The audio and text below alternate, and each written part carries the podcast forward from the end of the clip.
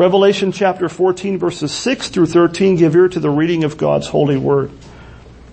It says, Then I saw another angel flying directly overhead with an eternal gospel to proclaim to those who dwell on earth, to every nation and tribe and language and people. And he said with a loud voice, Fear God and give him glory, because the hour of his judgment has come. And worship him who made heaven and earth, the sea, and the springs of water. Another angel, a second, followed, saying, Fallen, fallen is Babylon the Great, she who made all the nations drink the wine of the passion of her sexual immorality. And another angel, a third, followed them, saying with a loud voice, If anyone worships the beast in its image and receives a mark on his forehead or on his hand, he will also drink uh, the wine of God's wrath, poured full strength into the cup of his anger, and he will be tormented with fire and sulfur in the presence of the holy angels and in the presence of the Lamb and the smoke of their torment goes up forever and ever, and they have no rest day or night, those worshippers of the beast and its image, and whoever receives the mark of its name. Here is a call for the endurance of the saints, those who keep the commandments of God and their faith in Jesus. And I heard a voice from heaven saying, write this, blessed are the dead who die in the Lord from now on. Blessed indeed, says the Spirit, that they may rest from their labors for their deeds follow them. This ends the reading of God's Word. You may be seated. Well, I know I may indict myself by asking this question, but when was the last time you heard a sermon about hell or about the wrath of God? Can you think of that? If you were to go back 10 years, 20 years, how many sermons do you think you may have heard on those or related, on, on the judgment of God? I trust you've heard a few here, as we, especially as we've gone through this, this book. And this text, in case you hadn't read it beforehand until we, until just this morning, our text kind of confronts us with what are some uncomfortable and certainly unpopular truths out of the Word of God, the final judgment, the sober reality of hell, the wrath of God, the eternal punishment of the unrepentant and the unbelieving. Very sobering things to think about, very serious things to contemplate, but they are found not just in Revelation, they're found throughout the Bible. We just read a long passage from Jeremiah 51 and it doesn't talk about hell, but it kind of talks about something that's a picture of hell. God's judgments, His, His chastisements and judgments on this earth in history are a, a foretaste of the final judgment. These truths I feel like uh, the more I, I, read these kinds of things, the more I feel like I'm saying the same things over and over again. Every doctrine we talk about, I feel like I'm saying this truth is one of the most neglected truths in the church in our day, but it's true. I guess there's a lot of neglected truths in God's Word. Many, many preachers and teachers seem to avoid these things like the plague. Some of you have read J.I. Packer's book, Knowing God. I've read it a number of times. In Knowing God, he has a chapter on the wrath of God, and there he writes this. The fact is that the subject of divine wrath has become taboo in modern society. And Christians by and large have accepted the taboo and conditioned themselves never to raise the matter. We may well ask whether this is as it should be, for the Bible behaves quite differently. One cannot imagine that talk of divine judgment was ever very popular, yet the biblical writers engage in it constantly. One of the most striking things about the Bible is the vigor with which both, te- both testaments emphasize the reality and terror of God's wrath. It's important that he mentions both testaments. Because some people have this idea in their heads, it's not from the Bible, that the Old Testament God is a God of wrath, but somehow in the New Testament that somehow has changed. And I've already asked it this morning once, but does God change? No. The same God who judged Babylon is going to judge one day all the living and the dead. Through Jesus Christ, who is going to return as we confess every first Sunday with the Apostles' Creed, the Nicene Creed. From there he shall come to judge the living and the dead. Who is he? Christ. God's King, the Lord. The Bible, as, as Packer says, it really does behave quite differently than we tend to do when it comes to these doctrines. And I think that should be instructive for us in the church, especially for people like myself, preachers and teachers. The job of, of a preacher and a pastor if you were to write a job description or, or definition of what a pastor should do, that might include a lot of things, but one of the main things a preacher must do is make the count, the whole counsel of God known. Paul talks about that very phrase in Acts 20, 27. Talks about making the, the whole counsel of God known, uh, and to fail to do that is to fail to be innocent of the blood of all men. Paul said, not long before he, you know, was taken into prison and, and was killed, he told the Ephesian elders that he was innocent of the blood of all men. Why? Because he did not fail to declare the whole counsel of God to them. He did his best by the grace of God to tell them all of the truth of God's word that he could. He didn't hide anything. He didn't de-emphasize something that God emphasizes. When the Bible emphasizes something, we should emphasize it.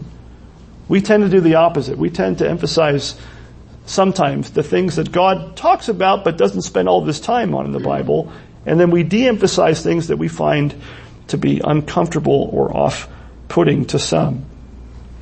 The scriptures, because they so often warn of the judgment to come, the reality of hell, and the eternal torment that awaits the unrepentant, uh, because that's the case, it, it's impossible. It's impossible to make the whole counsel of God known if we neglect these truths. We're not, we're not doing anybody any favors if we neglect these truths. You know, there's a, a theologian some of you may have heard of, John Murray. He writes about some necessary emphases in preaching and he, he talks about the necessity of emphasizing these kinds of truths and he says, it is this note that of God's wrath and judgment to come. It is this note that will impart to the message of the gospel and to the demand for faith and, the, and repentance, the urgency that is consonant with the desperate situation for which the gospel is the one and only provision. Our age needs the ministry that will make men tremble before the awful majesty and holiness of God and in the conviction of the reality of his holy wrath. Read that last line again. Our age, and he wrote this a long time ago, frankly, uh, so this, is, isn't just about our day. This has been true for a long time. Our age needs the ministry that will make men tremble before the awful majesty and holiness of God and in the conviction of the reality of his holy wrath. What is missing, you could say a lot of things in answer to that, but what is missing from the preaching in most of our churches today more than the majesty and holiness of God? How much of what passes for biblical preaching serves to entertain rather than make men tremble before God? You know, we, we should never carelessly offend.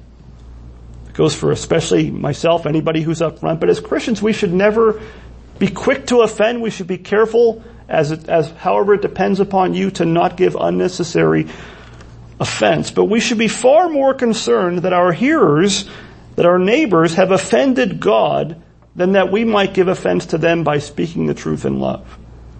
I think we turn the whole thing on its head. We're so worried about offending someone else with some truth that God has revealed. What we should be worried about is they have offended God in some way. They should be more worried that they've offended God in some way than that they might be offended at God's truth. And despite the unpopularity of such preaching, and preaching on these things among even professing evangelicals and the ridicule of the scoffing of many critics and skeptics and unbelievers who, you know, how many times have you heard someone kind of dismissively talk about, not that we hear much of it anymore, but, you know, fire and brimstone preaching. When you think of a Southern Baptist sermon, you know, years ago, oh, Southern, it's fire and brimstone. And when you say that, what's the implication? You dismiss it. Oh, it's just one of those old school preachers that talks about hell, and we know nobody does that now. You know, we, we must not try to be wiser than God. We must make God's truth known and trust that God will use it. If it's in the Bible, it's there for a reason. And if it's in the Bible repeatedly, it's there for a reason. And so we, we need to make God's truth known and trust that God knows what He's doing. That He'll use it not just to build you and I up in the faith, but also to convert the lost. Well, last Sunday, if you were here, we looked at verses 6 through 7 primarily of our, of our passage. And there we saw that the first of those three angels had a, a specific message to proclaim. What, what was his message? It says he had an eternal gospel to proclaim. Verse 6. Now think about that. If you read verses 6 through 11, you know, it's not a very big paragraph. You have three angels with three messages, one after the other in rapid succession. You have one with the eternal gospel to proclaim and you barely have time to finish saying the words and then you have the second angel coming right on his heels, uh, flying and saying, Babylon is fallen, or fallen, fallen is Babylon the Great. And then right after that you have the pronouncement of, of judgment. And I can't help but think that the fact that you have these three messages, one after the other, after the other, so close uh, together, I think that it's, it's, I think it's meant to emphasize the urgency of the first angel's message. That the good news of the gospel, the eternal gospel, uh, must be believed, that Christ must be believed in. The mercy was really held forth, the offer of mercy to those who would repent and turn to Christ, but the fact that those two messages of judgment follow so closely after, I think, is meant to emphasize for us the urgency of the message of that eternal gospel and the shortness of time, really, uh, that we have to heed its message and turn to Christ by faith. Well, this morning I want to look at the second two angels in the passage and what their messages imply uh, and teach us this morning. So the second angel in verse 8, what is his message? He talks about the fall of Babylon. That might seem kind of strange, a strange thing for to our ears because we don't, you know, what's Babylon? Why is why is this such a big deal? Why is this part of this message in John in, in Revelation uh, chapter 14? Look at verse 8. John writes, another angel, a second, followed saying, fallen, fallen is Babylon the great, she who made all nations drink the wine of the passion of her sexual immorality. That word passion there can also and has also been translated wrath. So you have in the second and the third angel, their, their message is really uh, the wine of the wrath.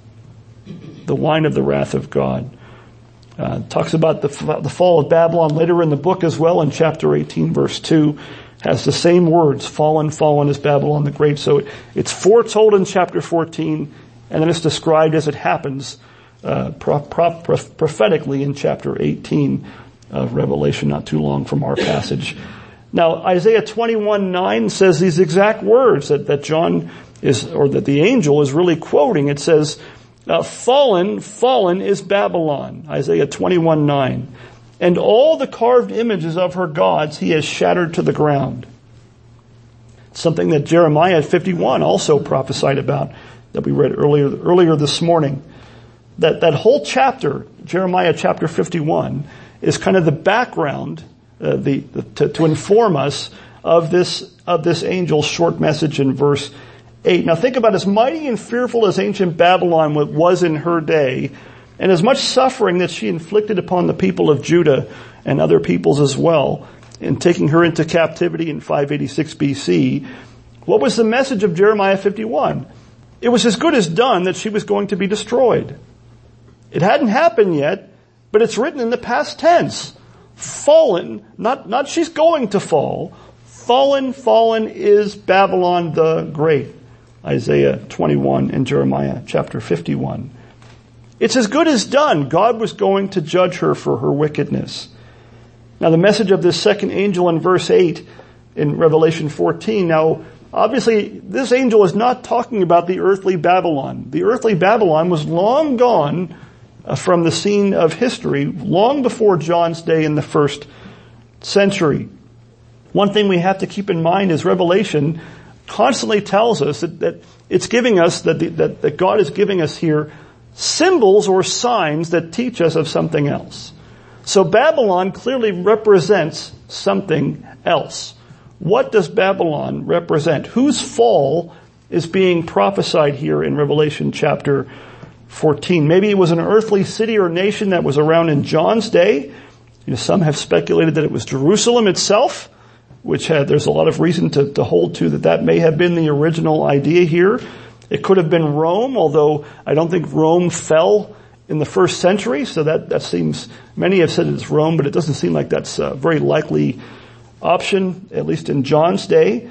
Uh, but whatever the case, certainly there's a general truth here. There's a general principle that uh, we, are, we are to take uh, for ourselves. And I think that Babylon here represents the ungodly influence, uh, the ungodly influence of worldly nations and systems that would oppose Christ and his church. That would persecute Christ and his church. In other words, Revelation is not just about things in the first century, it's also about things now. It's also about all the way through the end of history. However long the Lord Jesus tarries before his return. There will be, there will be earthly nations and systems and things that oppose Christ, that oppose his church and persecute her.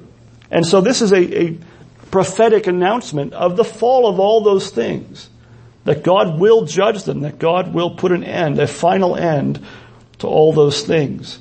You know, in the same way that ancient Babylon was finally judged and destroyed for her wickedness and idolatry, and even, even in the same way, all earthly nations and systems that oppose Christ and persecute His church and tempt His people are doomed to destruction. In other words, God doesn't just judge people, He judges nations as well. What does Psalm 2 say? Psalm 2.9 talks about the Lord Jesus Christ, God's anoint, who is God's anointed king in Psalm 2? The Lord Jesus Christ, and, and, and Psalm 2 verse 9 says that basically Jesus Christ shall quote, break them with a rod of iron and dash them in pieces like a potter's vessel. That's what he's going to do to wicked kings and nations. Now this, our passage here, this talk of the fall of Babylon, why is it here? What are we to get from this talk of the fall of Babylon? It's given here to encourage the suffering church. Not just in John's day, but throughout the history of the church, even in our day.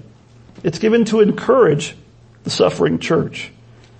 In other words, what does this fall of Babylon teach? It teaches that, that the sufferings of God's faithful people do not go unnoticed.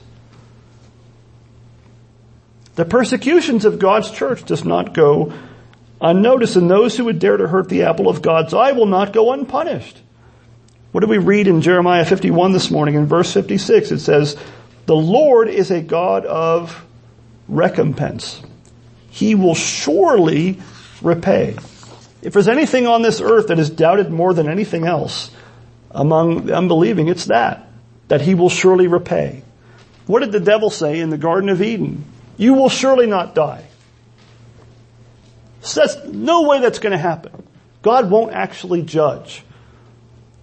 That's the way it's always, always been. People doubting God's just judgment. What about the third, the third angel? You know, these three angels, one after the other with a loud voice and a message of judgment in the final two. Um, the first one had a judge, message of judgment upon the wicked nations and worldly influences that oppose Christ, but this third angel has a message of judgment not on nations, but on individuals who persist in unbelief and unrepentance. Look at verses 9 through 11. In verses 9 through 11, John says, And another angel, a third, followed them, saying with a loud voice, if anyone worships the beast and its image and receives a mark on, its, on his forehead or on his hand, he also will drink the wine of God's wrath, poured full strength into the cup of his anger, and he will be tormented with fire and sulfur in the presence of the holy angels and in the presence of the Lamb. And the smoke of their torment goes up forever and ever, and they have no rest, day or night, these worshippers of the beast and its image, and whoever receives the mark of its name. Now that imagery of worshiping the beast and, re- and receiving its mark points us back to chapter 13. You have to read that to kind of see the background of that. And I know that that, that language probably sounds rather odd to us. You know, there have been many weird interpretations, many strange interpretations of this. People actually teach that um, they're wrong. That it's talking about an actual physical mark that you'll get uh, some of them oh you'll get like a barcode stamped on your forehead or something some such thing it's not talking about a literal outwardly visible marking or tattoo or anything of the sort it's an image of of unbelief and false worship these images are signs and symbols intended to represent something else so worshiping the beast receiving its mark it's a picture of unbelief and idolatry false religion. It's a picture of worshiping and serving anyone or anything other than the one true and living God. That's why back in verse 7 that we looked at last Sunday, the first angel called upon people to do what? To fear God and give him glory because the hour of his judgment has come. And then it says, and worship him who made heaven and earth, the sea, and the springs of water. Worship the one true living God who made all things, not these false gods. That's part of the call to repentance. It's a call to repentance from idolatry and false religion and unbelief. Now those who refuse to repent and turn to God through faith in Jesus Christ will experience the wrath of God in such a way, when you read the words on the page, it's hard to imagine. It's hard to get your mind wrapped around what it says. It's horrifying to contemplate. You should be horrified when you read it. That should be the effect that you read. It should make you shudder. It's with good reason these things make us uncomfortable. Because what does verse 10 say? It talks about the wine of God's wrath. And then what, how does it describe it? Poured full strength into the cup of his anger. Talking about wrath is one thing. Talking about the wrath of God, full strength. You know, people often casually, jokingly even talk about something or some situation being hell on earth. A lot of times people say, oh, you see you in hell, as if it's going to be a party in hell or as if it's not going to be as terrible as it, it is. There's, there's never been such a thing as hell on earth. We shouldn't speak of a thing as being hell on earth. The worst things, and I don't, I don't ask you to try to imagine what the worst things have been, but the worst calamities, the most horrific evils, and there have been many, ever known on this earth, as awful as they were at their worst moments, they aren't worthy of the title hell on earth. Now, God does reveal his wrath against all unrighteousness from time to time in this life. We read about it in Jeremiah 51. Paul talks about it in Romans 1 verse 18.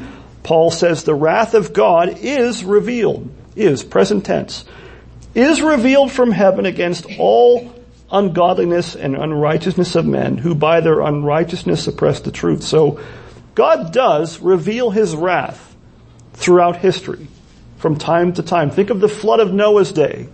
That was pretty severe. That, even the flood, which wiped out all life on earth other than what was in the ark, Noah, his family, and two of every animal. That was not God's wrath poured full strength.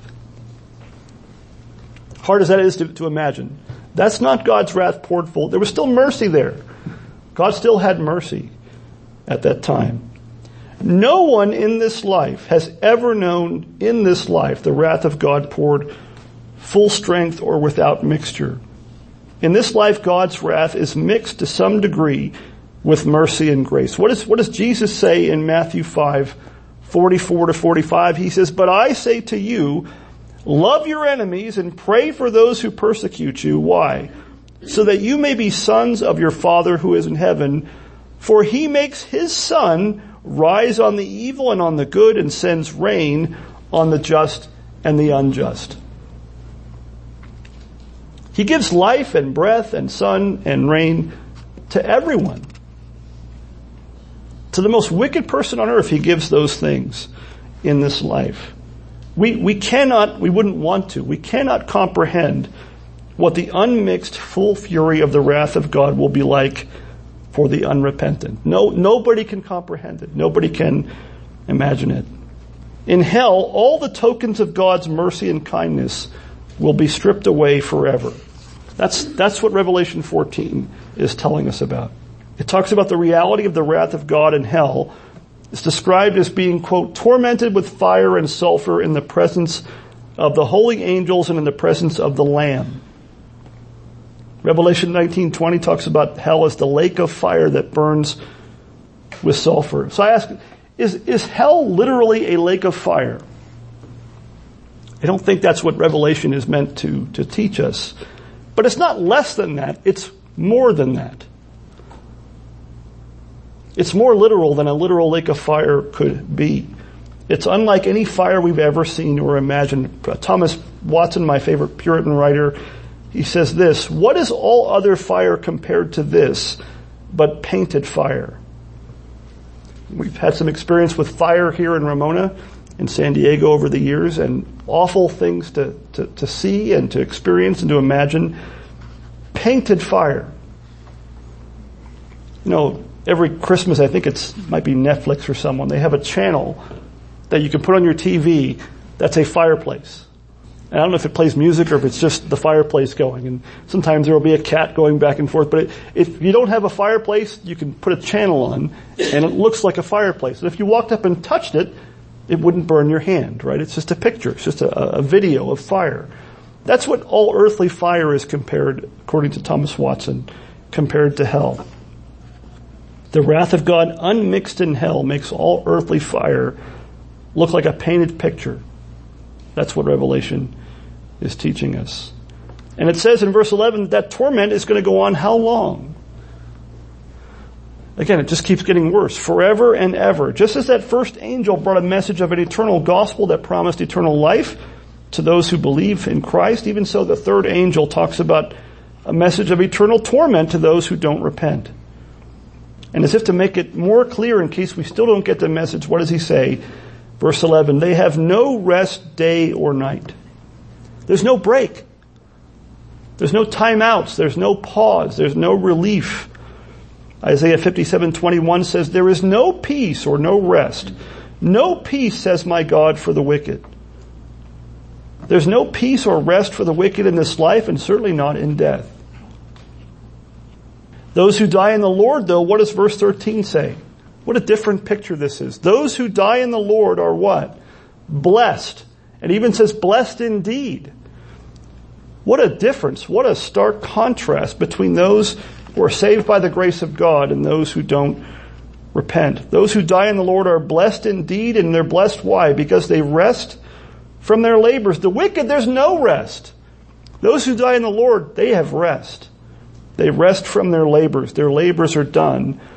And it even says their deeds follow them. We'll talk about that more next Sunday, Lord willing. Their deeds follow them, not to condemn you, but to be graciously rewarded for them by God. See how different death is for a believer than it is for those who don't repent. Those who don't repent have no rest in this life, no peace with God, and certainly no rest or peace in death. But believers who die in the Lord are blessed indeed in all ways. You know, some even in the church teach that God's wrath will involve what we call annihilationism. It's just what it sounds like. They say, well, the unbelieving will just cease to exist. God will destroy them uh, and that'll be it. They won't have eternal torment in hell. That is not what the Bible teaches. I understand why somebody would, would want to hold to that. It's a much more merciful sounding thing, but the Bible doesn't teach that. It's wishful thinking. It's been said many times, I'm sure I've said it a number of times, but every single sin against a holy God is an infinite offense. There are no small, J.I. Packer I think said it, there can be no small sins against an infinite God. Against an infinitely holy God. And so what does that mean? Every sin is an infinite offense and brings an infinite debt of God's wrath and punishment. That's why hell goes on forever and ever with no rest day or night. We, we, on your own, if you're outside of Christ and still in your sins, no amount of hell will ever pay the full price for one sin. And how many times have we broken God's commandments? Today. I dare say more than once in thought, word, and even in deed.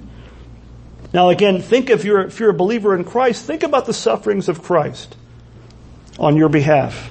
In light of this passage, think about the suffering, sufferings of Christ. 1 John 4, 9 to 10 says, In this the love of God was made manifest among us, that God sent his only Son into the world so that we might live through him. In this is love, not that we have loved God, but that he loved us and sent his Son to what? To be the propitiation for our sins. There's a word you don't hear much these days, propitiation. What, is, what does that mean? What does it mean when John says in the scriptures that God sent his Son, Jesus Christ, to be the propitiation for our sins. What does propitiation mean? It's a word we need to recover in our vocabulary, much like providence and other words. Propitiation means to satisfy or pay the full price of the justice and wrath of God for our sin. To remove it from us and pay for it in full. To atone by his sacrifice for our sins. He endured the full wrath of God unmixed that we deserve for our sins, He took that in our place on the cross so that we might be forgiven and accepted by God as righteous in His sight. That's propitiation. And that's what Christ became for us, for our sins and for our salvation. So when you read, brothers and sisters, when you read a passage like Revelation 14, as disturbing and hard to read as it might be, don't forget that aspect of it. It, let it remind you of what Jesus took in your place.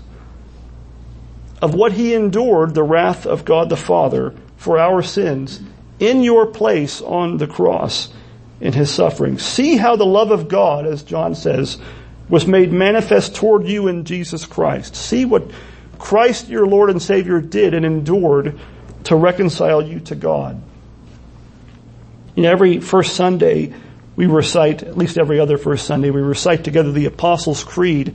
And we talked about this last Sunday night actually. Heidelberg Catechism, question 44 teaches us about Christ's sufferings, uh, and that quote, especially on the cross, he hath delivered me from the anguish and torments of hell. Why do we say in the Apostles' Creed, that little line that some people omit, he descended into hell? We confess it every time we say that the Apostles' Creed, that Christ descended into hell. And what is that meant to teach us? It's meant to teach us that by his sufferings on the cross, especially on the cross, he had delivered me from the anguish and torments of hell. That's why we have that in the Apostles' Creed to remind us of what we've been saved from by Christ. He has saved us, saved you if you're a Christian, from the eternal torment in hell that you read of here in Revelation chapter 14. Now, no one, no one likes to hear of the judgment to come. No one likes to preach about it. I take no enjoyment or satisfaction in preaching from it but it's here. It's in the Bible and so we must preach it. The scriptures clearly testify to these things. And so passages like this one that we're looking at in Revelation 14 um, are meant, they're there for a reason. Why are they there? They're meant to encourage believers and they're meant to warn the unrepentant. Just like we saw last week and when we read Jonah chapter 3 and 4. What was Jonah's message? Yet 40 days and Nineveh shall be overthrown or overturned. But why did God send him in the first place? To turn them to repentance. He gives warnings for a reason because God doesn't take delight in the death of the wicked. And so I have to ask this morning, have you repented of your sin and turned to Christ by faith? This, this third angel's message especially is a warning for each one. Have you turned to Christ by faith? Jesus alone is our refuge from the wrath of God. He alone has taken the wrath of God in our place that we all justly deserve for our sins. Psalm 2 verse 12 says, blessed are all who take refuge in Him. And Psalm 2 is about Christ. Blessed are all who take refuge in Him. Let us use text like this. Let us read a text like ours this morning and let it teach us to call on our neighbors, our sinners, to repent and turn to Christ while there's still time. Paul says in 2 Corinthians 5:11 he says therefore knowing therefore the terror of the Lord we persuade men. And the context of that passage was the judgment that Christ was going is going to judge. And let us let texts like this one remind you of the greatness of the grace of God toward you in Jesus Christ that he would send his only begotten son to pay the price for your sins and mine on the cross that you and I might be reconciled to God and be saved from torments in hell and have heaven forever. Let's, let's pray.